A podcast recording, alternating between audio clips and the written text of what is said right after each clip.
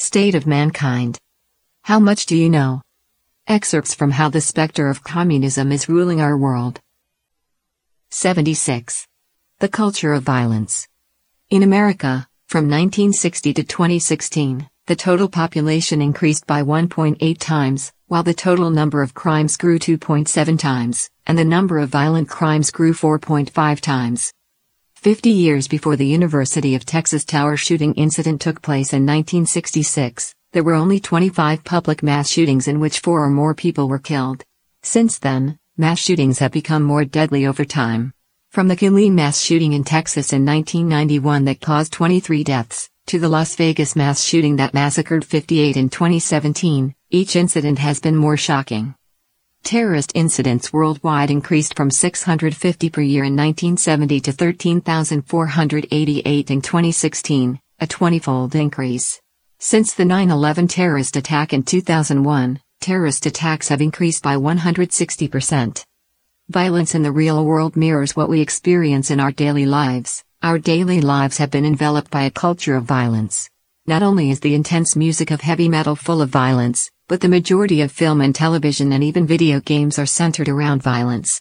Many film and television productions portray the mafia, gangs, and pirates in a positive light, making these negative stereotypes look attractive and respectable, such that people not only no longer feel repulsed by them, but start aspiring to commit crimes and join gangs. The appearance of video games gave people yet another channel for the glorification of violence, one that is interactive, allowing the players themselves to employ violence within the game world.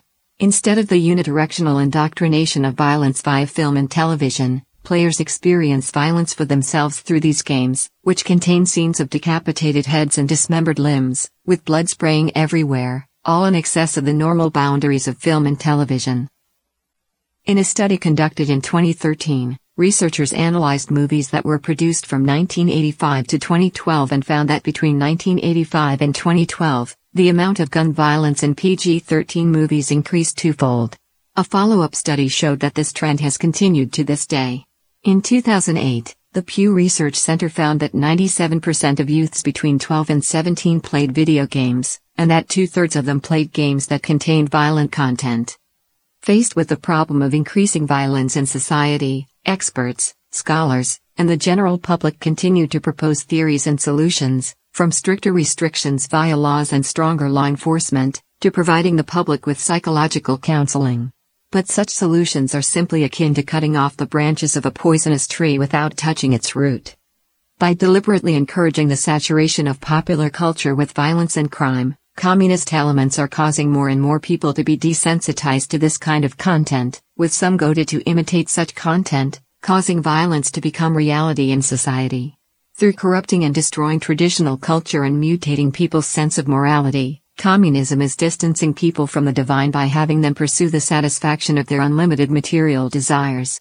This is the real underlying cause of society's problems.